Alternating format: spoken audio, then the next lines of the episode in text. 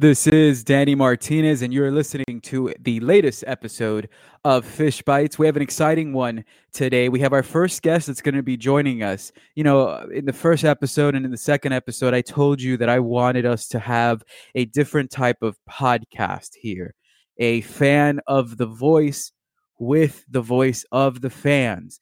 This is something that's exclusive, really, to Fish Bites. I still have not found any other podcast that has this vision, and I'm excited that we can put this vision into play starting today. Tony Valdez is going to give us some really beautiful insight. He's actually worked and interned with the Marlins before, but he's a lifelong fan that grew up basically with the Fish. He was very young when the Marlins became an expansion organization. He's gone through the highs, he's gone through the lows, and he's going to give us some really in-depth insight on what it is to be a fan and his perspective. And that will be, for today, his perspective. But for the other five individuals on the list that have already contacted me, for those of you that are listening that say, you know, Danny sounds like a nice guy, I think I could do this with him without any pressure, let me know.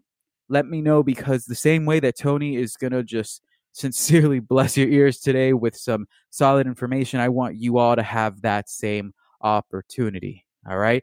We're, of course, also going to look at pitching performances of the week, trending position players of the week, and then two dialogue segments today, which will be relatively quick because we have to get through them before Tony calls in. The first one is something that went by my timeline a few weeks ago, and it created a lot of conversation. And I've decided to put it onto the podcast to give you my impression. It was the question of, you know, do you prefer the hate and shade the Marlins are getting now or the emptiness of the Loria years? It basically saying, do you prefer any kind of attention, even though it's been incredibly negative, and we'll talk about whether that's fair or not, or do you prefer people not caring? So I'm going to give you my impression on that from a fan perspective, from a media perspective, from a psychological perspective, what my impression is. And then the second one is a little bit more baseball oriented. It's a question about the farm system, right? At Earning Their Stripes, myself, Ethan, and Ian talk a lot about the prospects and the overall look of the farm system. But this is more so MLB centric of, hey, if this MLB team's ever going to get somewhere, we need to have an update on what the farm system is looking like and how it's progressing. So I'm going to give you my opinion on that. We're going to start off with the pitching performance of the week. And I'm going to be honest with you, okay? I am right now looking at my document in front of me, and I can tell you that it says Pablo Lopez is my pitching performance of the week. But if I transition my gaze from my computer and I look over to the right, where I could see my TV, I could see that Sandy is pitching 8 scoreless innings against the Mets right now, and I would hope that that Donnie brings him out for the 9th. So we are going to work with the information that Pablo Lopez is the pitcher of the week, because, quite frankly, I already have my notes ready for Pablo to be the pitcher of the week. But we're also going to take a quick look at what Sandy is doing. So, Pablo Lopez, he got destroyed against the Mets 8 days ago or so. And then he comes out against the Mets, and in his latest outing, goes 7 innings, scoreless, 1 hit, 7 Ks to 2 walks.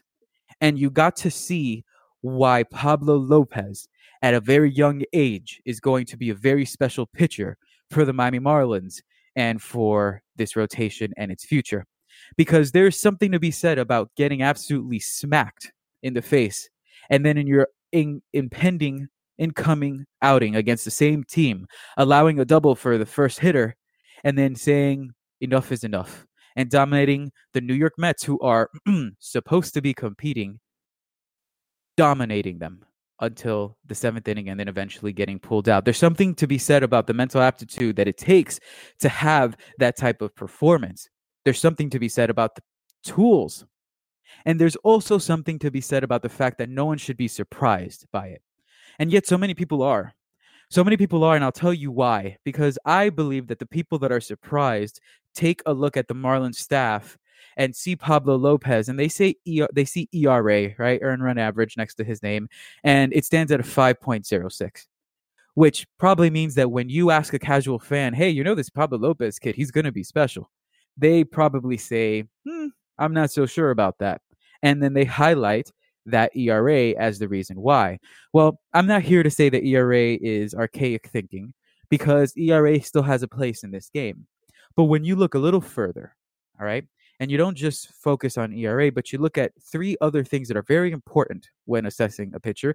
You wouldn't be surprised that Pablo Lopez has these types of outings where he's showing that he can be a dominant pitcher moving forward. So first one, let's look at his fielding independent pitching, his FIP. This is something that actually Fox Sports Florida highlighted, I believe, in the broadcast against the Mets.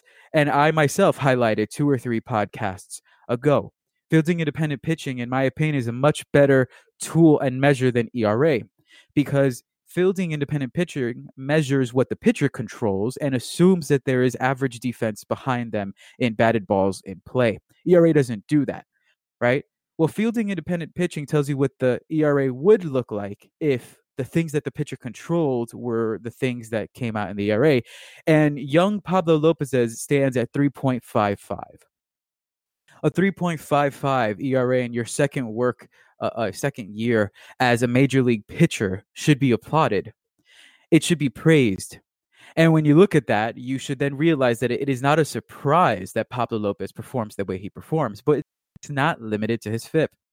His K per nine, which is strikeouts per nine, is standing at 9.19, and his walks per nine is standing at 2.4. He walks around 2 hitters a game of 9 innings, and he strikes out around 9 over 9 innings. This is not average. This is not above average. This is well above average / great at this young age.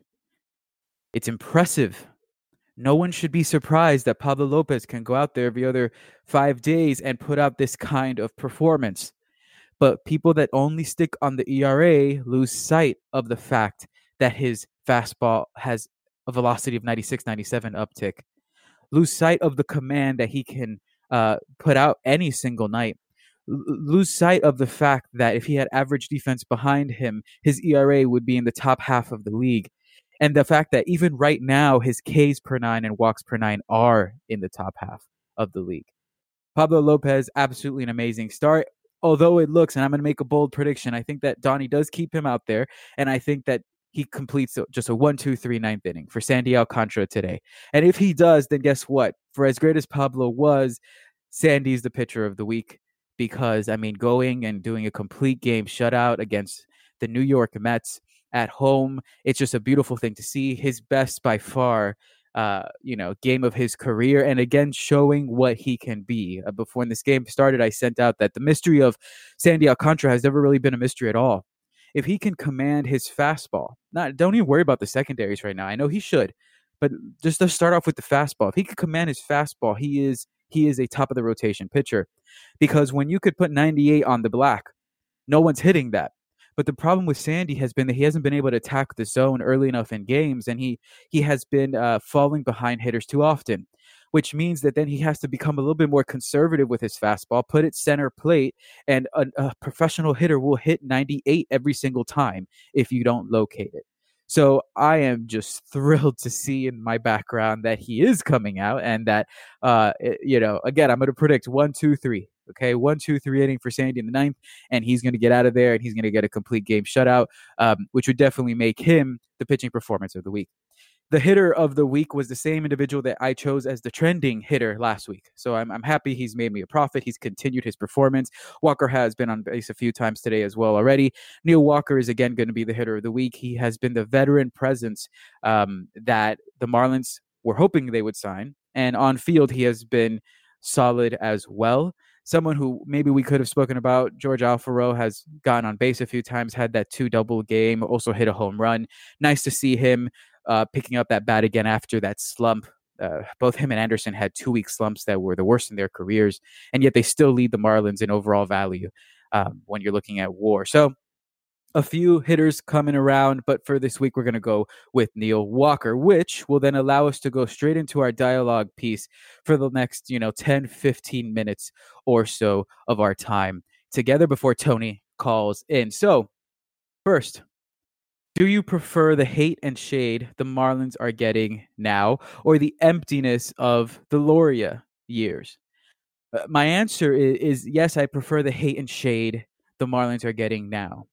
Because in my opinion, people talking Marlins is good, even when it's lackadaisical and uninformed and hate-filled. even when it's something as ludicrous as talking about Gary Denbo having an issue with dogs not living by where the players eat, or absurd complaints about the stadium or seating, or people that didn't know what to expect with a win-loss record in year two of a rebuild where 60-70% of the team will be different within a year. See, it's all okay in my books because it shows emotion and it shows engagement. And for me, engagement, even when bad, is greater than indifference. See, indifference is dangerous. Indifference leads to emotionless thoughts. I much rather you be very angry at me, but me be on your mind, than me not be on your mind at all. Your relationship with your spouse, okay? Your relationship with your spouse is not over when you argue frequently. It's over when you no longer care that you argue frequently. If that spouse of yours is in your head quite a lot, if that relationship is in your head quite a lot, if you're angry, if maybe you need a few drinks because you're tired of the situation, that means that there's still a level of control and there's still a level of engagement in that relationship. But when you don't care anymore, that's when your relationship is over. When it's easier and better to not care than it is to be angry, it's over. So do I prefer the person who throws shade and hate at the Marlins over the person that doesn't even care if baseball in Miami exists? Absolutely. You know, we have a lot of trolls on Twitter. Everyone knows this, right? Some rhyme with the name Rain, right? Some that are listening know exactly who you are. But let me tell you in on a secret. Every time that you're trolling on Twitter, it shows everyone else that you care, no matter how anti-Marlins you are. Every time you're calling in to Dan Le Batard's show or another radio show and trying to troll on the Marlins, it shows how much you care. If you're tantruming about something like, I don't know, holding certain tickets or ushers being ridiculous or 1.5 million other different things, it shows that you care. And what it really does is that it will make people even more aware when the tide changes. Because, see, when you're engaged in hating the organization and trolling the organization and being anti-Marlins in everything that you do, you are going to be remembered and you are going to realize when the tide changes. But if you were never engaged with the Marlins to begin with, then what does it matter what the Marlins do? You wouldn't even realize when the Marlins start picking up wins, you would just front run, which is okay. Because, see, when the tide does change, casual Miami will do what it does best. It will front run. And they'll front run because it will be the place to engage with again. See, when you again have engaged with something in a negative fashion, now all of a sudden it succeeds. You already know what it is to engage with them. Now you just change your flavor. Now you just change your tone and your timbre. But if you never engage to begin with, then you're likely not pulled in, even if they're succeeding or not. And if you want proof of that, right? If you want proof that engagement does not come from indifference, but that it can come from anger, look at your own ex-partners and relationships and think about this question. You know that ex-partner and spouse that you still get riled up over? The one that you still get angry with? The one that still is in your mind, or you have a dream and you wake up the next morning and you feel like, oh gosh, I can't believe her or he or whatever was in my dreams. Well, I will make a very solid bet that you're much more likely to end up with that person again in your life than the person that you took out on 4 dates and you don't even remember their name. Because, see, if you remember this spouse that you're so angry about, if you remember this person that you feel like a scorned lover, and then all of a sudden they fix the issues that you had with them. Oh, well, you already have access to them because they've been in your mind for years. Well, you already know how to go to them because, well, you were scorned by them, but you also remember when it was happy, when it was good times.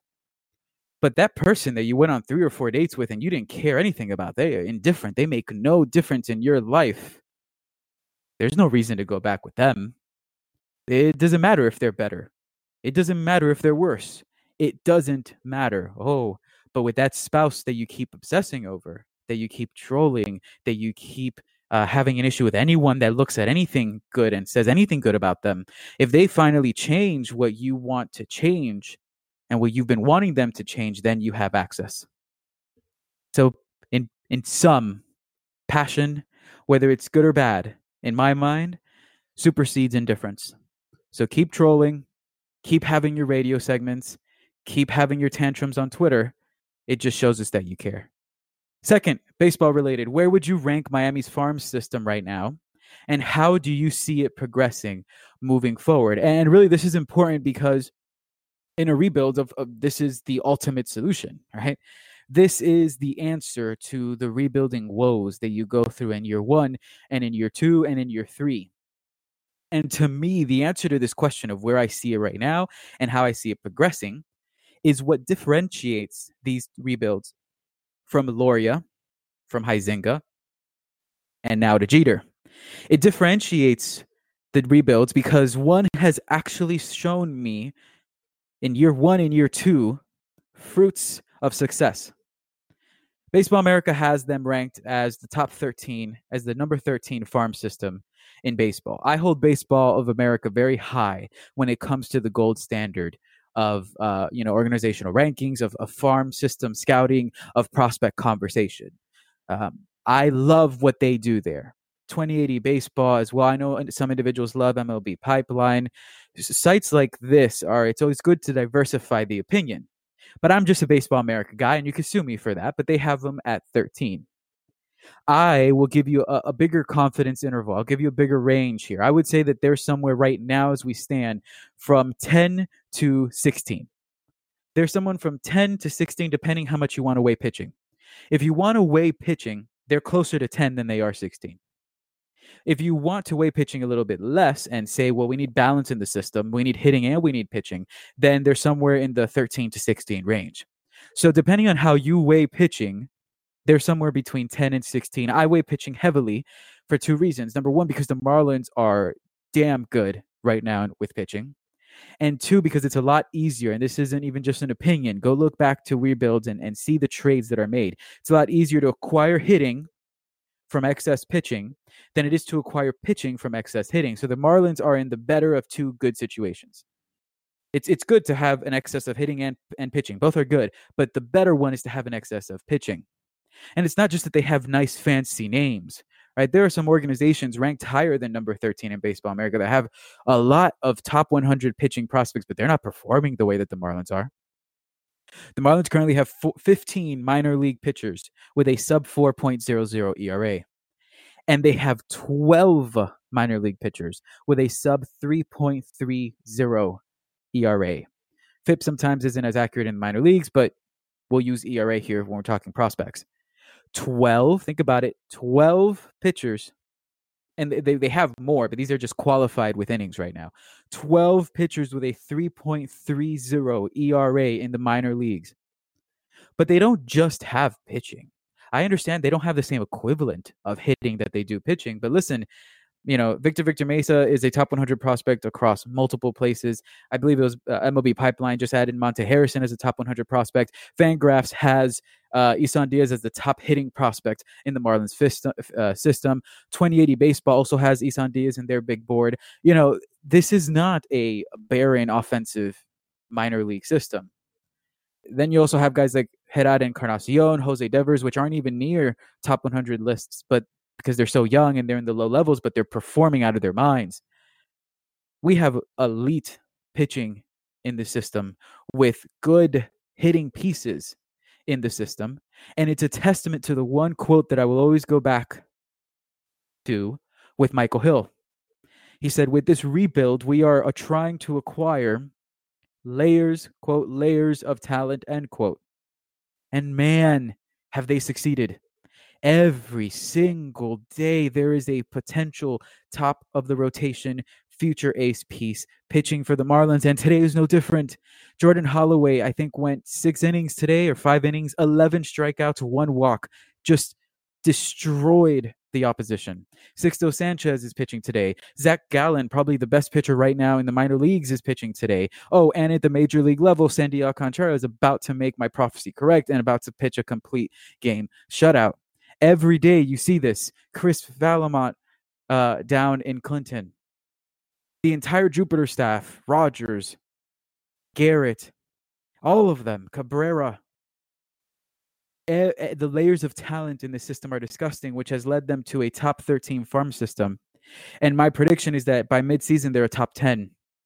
After this draft, where they come out and make sure to be on the lookout tomorrow. You're probably listening to this on a Monday. Tuesday, we're going to release Earning Their Stripes. It's going to be the draft special. Myself, Ethan, and Ian are going to look at the full hour or 45 minutes of draft talk.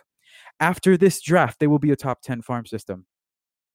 By next year, you're probably looking at a top 5, top 7 system, which means that in 3 years of a rebuild, you have gone from the last farm system in all of baseball to a top 5 or 7 farm system, where you already have pitching at the major league level, where you already have pitching across the levels, where you're signing top international signings,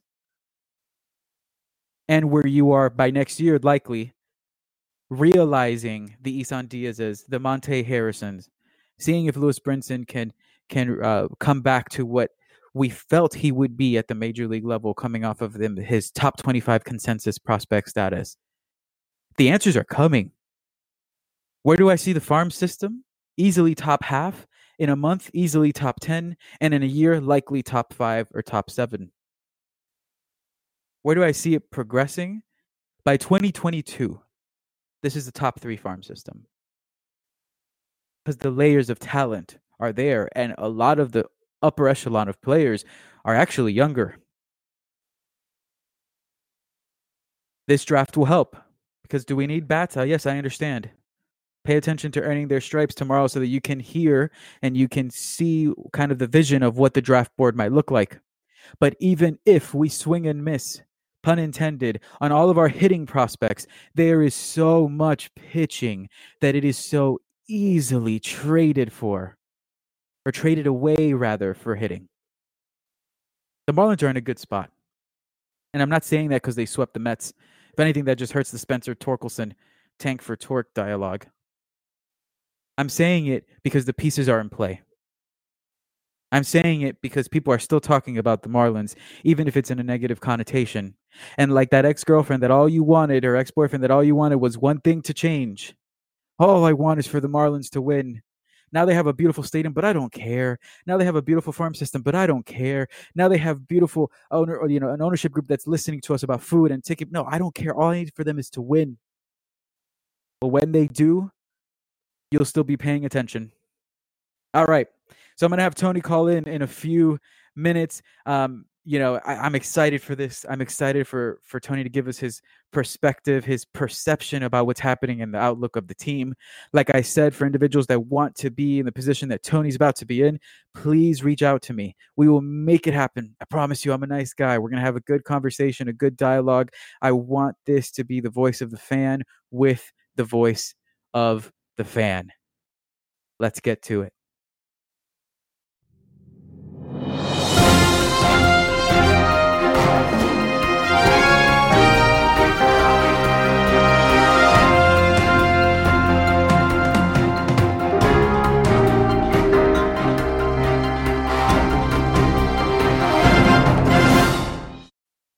Joining us today is Tony Valdez. Tony is a lifelong Marlins fan and a fan of Miami sports in general. He's here to chat a little bit about his feelings towards really everything Marlins related, as well as the outlook of the franchise.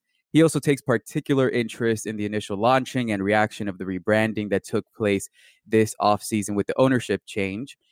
Tony, I'm really looking forward to getting your perspective on that, but I actually want to start off with two things. First, brother, thank you for coming on.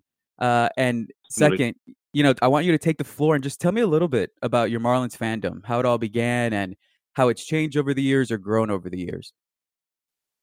Okay, well, like I would imagine, like a lot of little kids growing up in Miami, we didn't have baseball when I was younger. I'm 33, so the 93 season I was 5 or 6 years old, so I was at a very interesting time in my youth where I was basically a sponge for whatever caught my interest. And just so happened at the same time, I was playing baseball, optimist, T-ball, what you do at 5 years old. And all of a sudden, you know, we get a major league franchise. And my parents took me to a couple of the first games against the Dodgers in '93, and from there it was love at first sight, basically. So I went from a fan back in '93 all the way through '97, the downtrodden years of '98, and the early 2000s into 2003. So much so that I wanted to explore a career in sports and in baseball, which led to an internship with the team in 2010. You know, because everyone thinks that they want to work in sports and it's a sexy job, and so that's kind of where I trended. But I missed, honestly, I worked in the media relations department, so I was up in the press box, and I missed being a fan. Like, I missed being able to cheer for the team. So my fandom really has never died, per se. Right. It was muted for that one season, and then I just missed being a fan, and I went back to being a fan. So yeah, that's my history of being a Marlins fan. It's been since day one. The '97 team, I was in fifth grade. It was the first team I really actually fell in love with when I was a kid. So, you know, '98 hurt not as much as 2006 did, but 2006 was a little bit better because of Hanley winning the Rookie of the Year and the promise that team showed at the time. So yeah, that '97 team was the perfect amalgamation of my age and my love for baseball and, you know, a winning franchise. That's awesome. So I mean, it sounds like you grew up with the team, right? I mean, yeah, you have that very. It's not. I wouldn't say it's common, but it's a very beautiful story of being young and then having this expansion franchise being built in your hometown, ¿verdad? And then just being able to be raised with that club. Do you think that? And you kind of hit at it a few times there that we went through the different rebuilds, right? Like, while you're growing with this team, while your life is changing, this team also changes with you. You have very high highs, extremely low lows that we know about. When we're talking about then this particular part of your fandom, right? So the changes that have happened recently, which we don't have to highlight because everyone and their mother knows what the changes have been, right? What is your perspective towards the changes? And I'll let you take it wherever you'd like, whether it's on field, off field. What is this particular path right now like for you, Tony the fan? Well, like I would imagine the majority of fans, when Jeffrey Loria put the team up for sale, I think it was 3 seasons ago, before last season, I was excited because, you know, Jeffrey Loria no caía bien, you know, no, right. he just wasn't a pleasant person like that, and that, or the way the organization was going, just there was no light at the end of the tunnel, and it was stagnant like that since 2003. We had the good years of 04 and 05, which we were fairly competitive. And then we had the years, I think it was 09 and 2010, where we were hovering on 500, and we had the impressive infield. Yeah, exactly. A September collapse. But other than that franchise was just in a stagnant place of being 10, 15 games under 500, you know, around, you know, they were the Dolphin syndrome, you know, not good enough to absolutely 8-8 good or right, exactly, and not bad enough to make a difference. So this rebuild for me, or build as they're calling it, just feels different because they went all in on it. They went, you know, they went against. I would imagine they went against their better notions of just blowing it up, knowing, or maybe not knowing, the history of what us fans have been through in this town, and just going full bore with it, knowing that Loria and Sampson depleted the minor league system. Our minor league system was horrendous, and you guys talk about it all the time on the podcast, how we were bottom 1 or 2 in terms of our farm system, and these guys come in, and in just 2 seasons we're in the mid teens, and that's not even with any significant bats per any significant. I say significant person, you know, as in terms of young guys. So we have Monte and we have Isan, but in terms of like the young 19 and 20 year olds on the offensive side. So this is this buildup of our minor league system was just with the pitching side. Right. So there's direction there. There's like I said, light at the end of the tunnel. I think what destroyed the franchise, and I hate to bring this up, was Jose Fernandez passing away. Mm-hmm. And David Sampson has mentioned that a lot as well on the Levitard show when he guested on it. He said that Fernandez dying threw a wrench in all the plans. That kind of led Loria to full on try to sell the team, and he had tried to sell it before, but you know, when I was there in 2010, he said that there was an offer made by the Andersons that just never went anywhere. But I think with Jose passing away, that was really the pushing point for him. And you know, like I said, this rebuild is trending in the right direction. Now, if Monte comes up and Isan come up and they don't perform, then we have serious problems. Right. But let those problems arise, right? People are just assuming that because it's the Marlins, because they're rebuilding, it's just not going to work. People aren't giving the organization and Gary Denbo and Derek Jeter the benefit of the doubt, which they deserve, because who are you to say that they don't do a good job of doing this? You know what I mean? Right. Yeah, and I'll hit on a few things. Mira, you're definitely not alone with the Loria situation, and you know, we're not talking about his character or anything, and I wouldn't pretend to because I don't know Jeffrey Loria personally. Right. But yeah, when it was told, or when it was first reported that he was going to sell, I could tell you exactly where I was. I was in Trinidad and Tobago because nice. Because my wife's from there, and I had just ended a visit there, and her and I were on like the tarmac about to fly back home, when right before I lose service, I think it was either Forbes or maybe it was the Herald, put out a headline. And that was the headline, you know, Loria selling the Marlins. And I couldn't believe it. I was so excited. I had to go on Twitter. And it wasn't, again, because of Loria. I mean, we could talk a lot about Loria and whether he was invested or not. And it would all be speculation. But what we can definitely talk about without speculation is that him selling produced hope. And here's the catch. It produced hope, but too many, I don't want to say casual, but too many fans that weren't as dialed in maybe as they needed to be, produced hope that was going to happen was that Bill Gates was going to buy the team and spend $250 million on payroll and, you know, be able to undo everything that Loria and the trades that depleted the farm system kind of left us in the hole in. So then, claro, when this happens, right? And like you said, Jeter and Sherman and this ownership group, look, part of it is going to be financial, of course. But they took a calculated risk. I would hope that their projective analysts understood that if they did another rebuild, this city would feel the way that it feels. Yeah, I would hope that they had enough intelligent people in the executive front office. And again, those projective analysts that are going to say, if you take this route, it's not going to be easy. That would be my hope. Now, if they still did that with that information, then you know what? A tip of the hat to them, because they made what they felt was the right baseball decision, even though they knew the backlash was going to come back. And like you highlighted, now there is hope, right? I mean, look, a top 13 farm system, like you said, even before having meaningful bats, which I'll even add, even before having a meaningful rebuilding draft, because this is the first year that they're going to be able to take advantage of a draft coming off of a rebuilding year. You know, every single day that you look in the minors, there's pitching that is, I mean, if we had this kind of pitching talent with that previous offensive core, the rebuild doesn't happen. But because of the trades, we didn't have that. So I'm with you. I'm with you on the fact that there is hope, but it's also just, it's not blind. You know, there are objective reasons to say that this can work.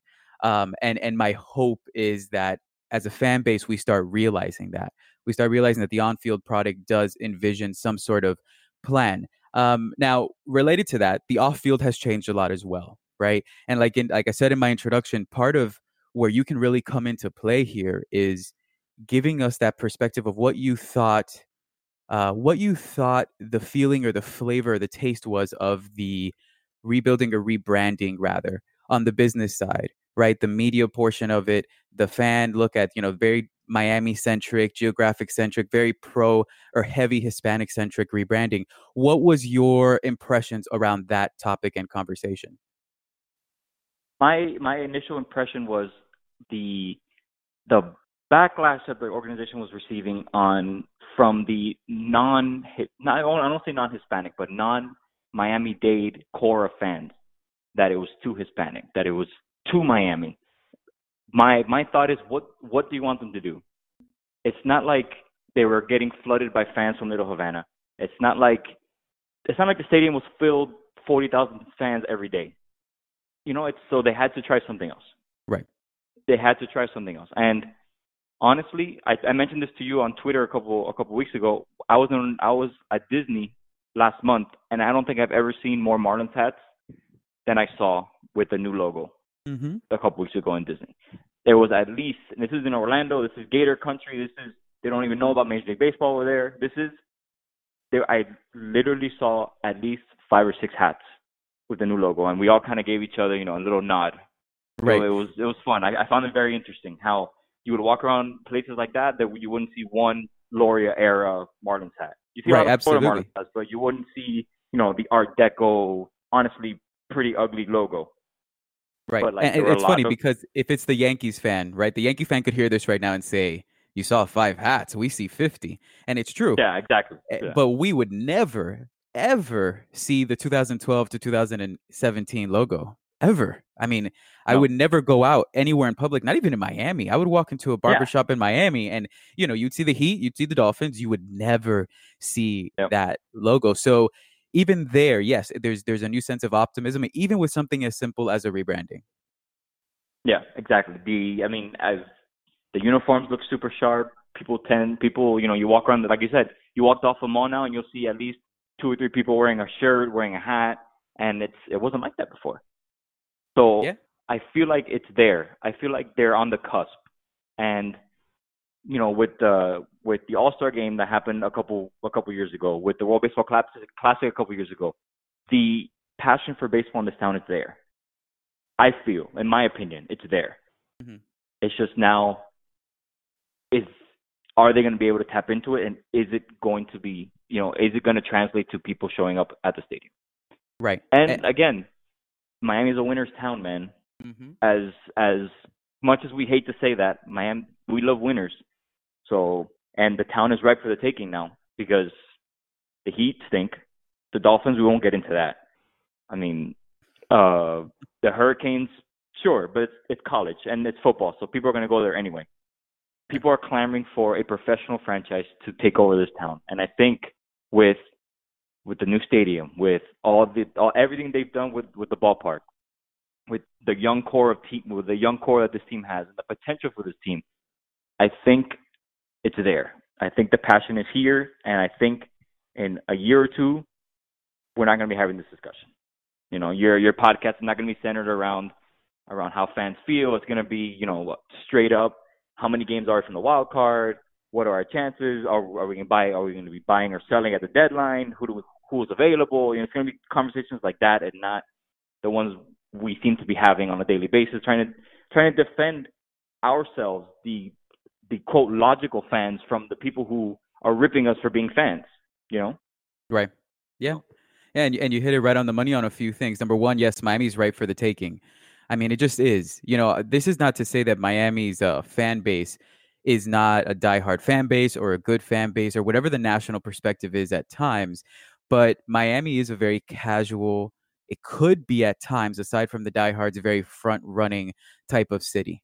And if the Marlins can show that this plan, which has been replicated over the last decade multiple of times and at a high success rate, of depleting average to mediocre team, which again, that core, right? Only 175 wins. You always hear me say that.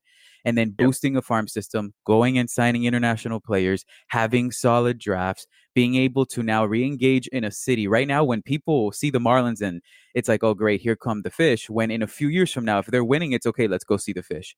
Because that's what Miami is. We support a winner better than any other city in this country. But, man, if you don't win, they'll pretend that they never knew you.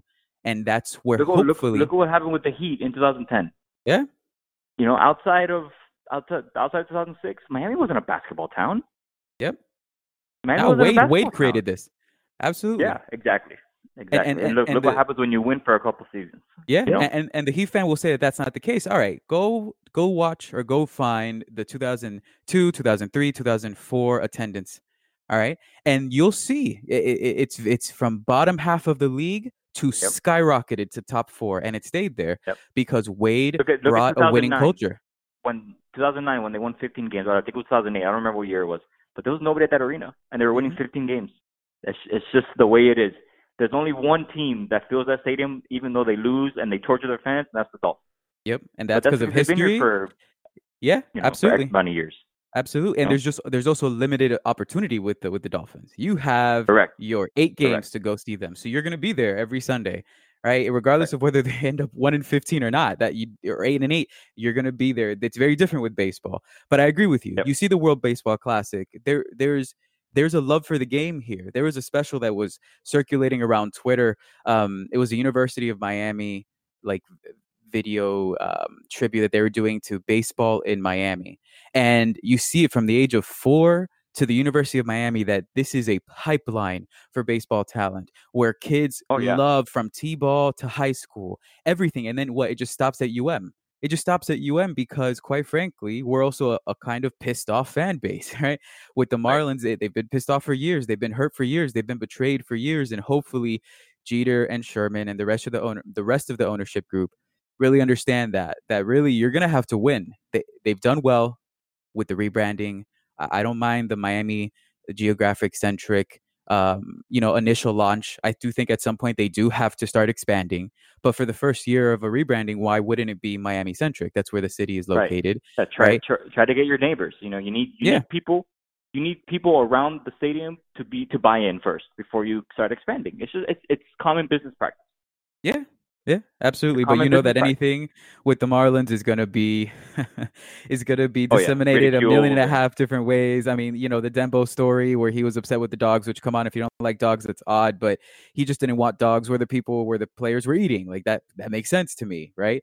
There's a lot. There's a lot that happens. All right, Tony. So, we have a few more minutes. Is there anything else on your mind that you would want to discuss today?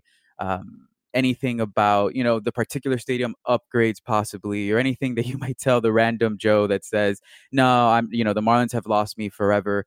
Or are you just ready to go and have a good rest of the Sunday? I mean, I can talk a little about the ballpark upgrades. Cause I go a lot. I have 2 kids. So, I mean, right now, my goal in life right now is to get one of my 2 kids to love baseball as much as I do. At least one of them. I just want one. It's a good goal. I mean, that's good in my books. So I take them. I try to go maybe once a homestand. I'll go to a game. Especially if it's a longer homestand, maybe I'll go to 2. But like a short one like this one, I probably can't make it out. Right. But if what we've heard that Jeter took the suggestions from the Dímelo Miami booths that were around the ballpark last year. I don't know if they're there. I haven't seen them this year. I think they were just there last year. No, yeah, just last year. And the amenity and the changes in amenities are based on that. Then I think they're listening to the fans, and I think it's a good step forward. The ballpark looks great. I'm glad the green fence is gone. I'm glad the sculpture is gone. That AutoNation Alley looks amazing, and the view from the AutoNation Alley is amazing. Just being able to walk around Just go to the ballpark. And if you just go to the ballpark, you're going to get hooked.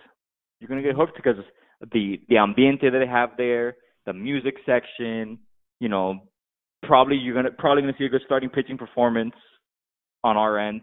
Right. So you're going to have fun at the ballpark. Plain and simple. Whether you love baseball or not. Just because of what they're trying to do. Now, the baseball will follow. But they have the foundation in place with the ballpark. Now you just got to put a winner in there. And they will. I have a feeling that they will.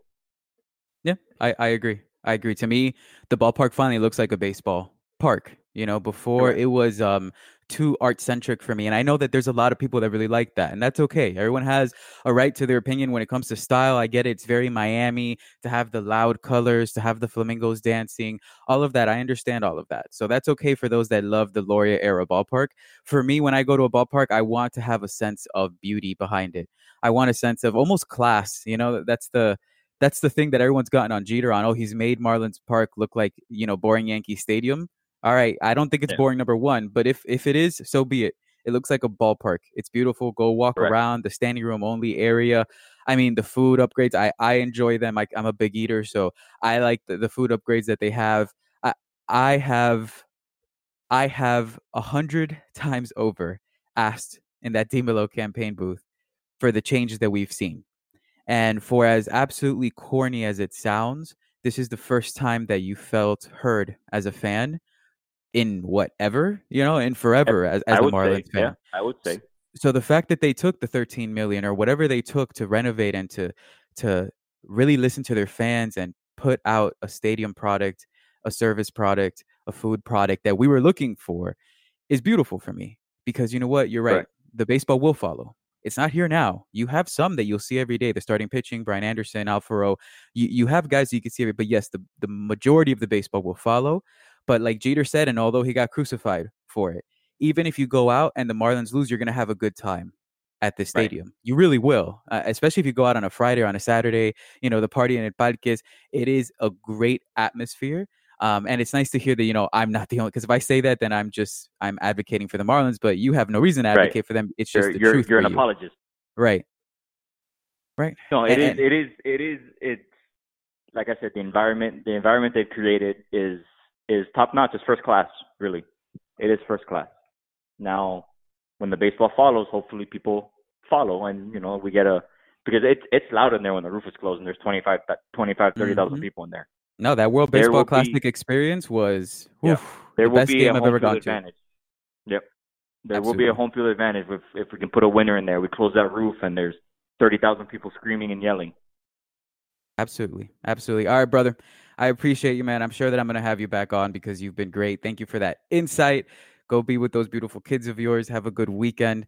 And I'll definitely contact you so we could get back on another day, okay? Thank you, Danny. I appreciate the time. All right, brother. You have a good one. You too.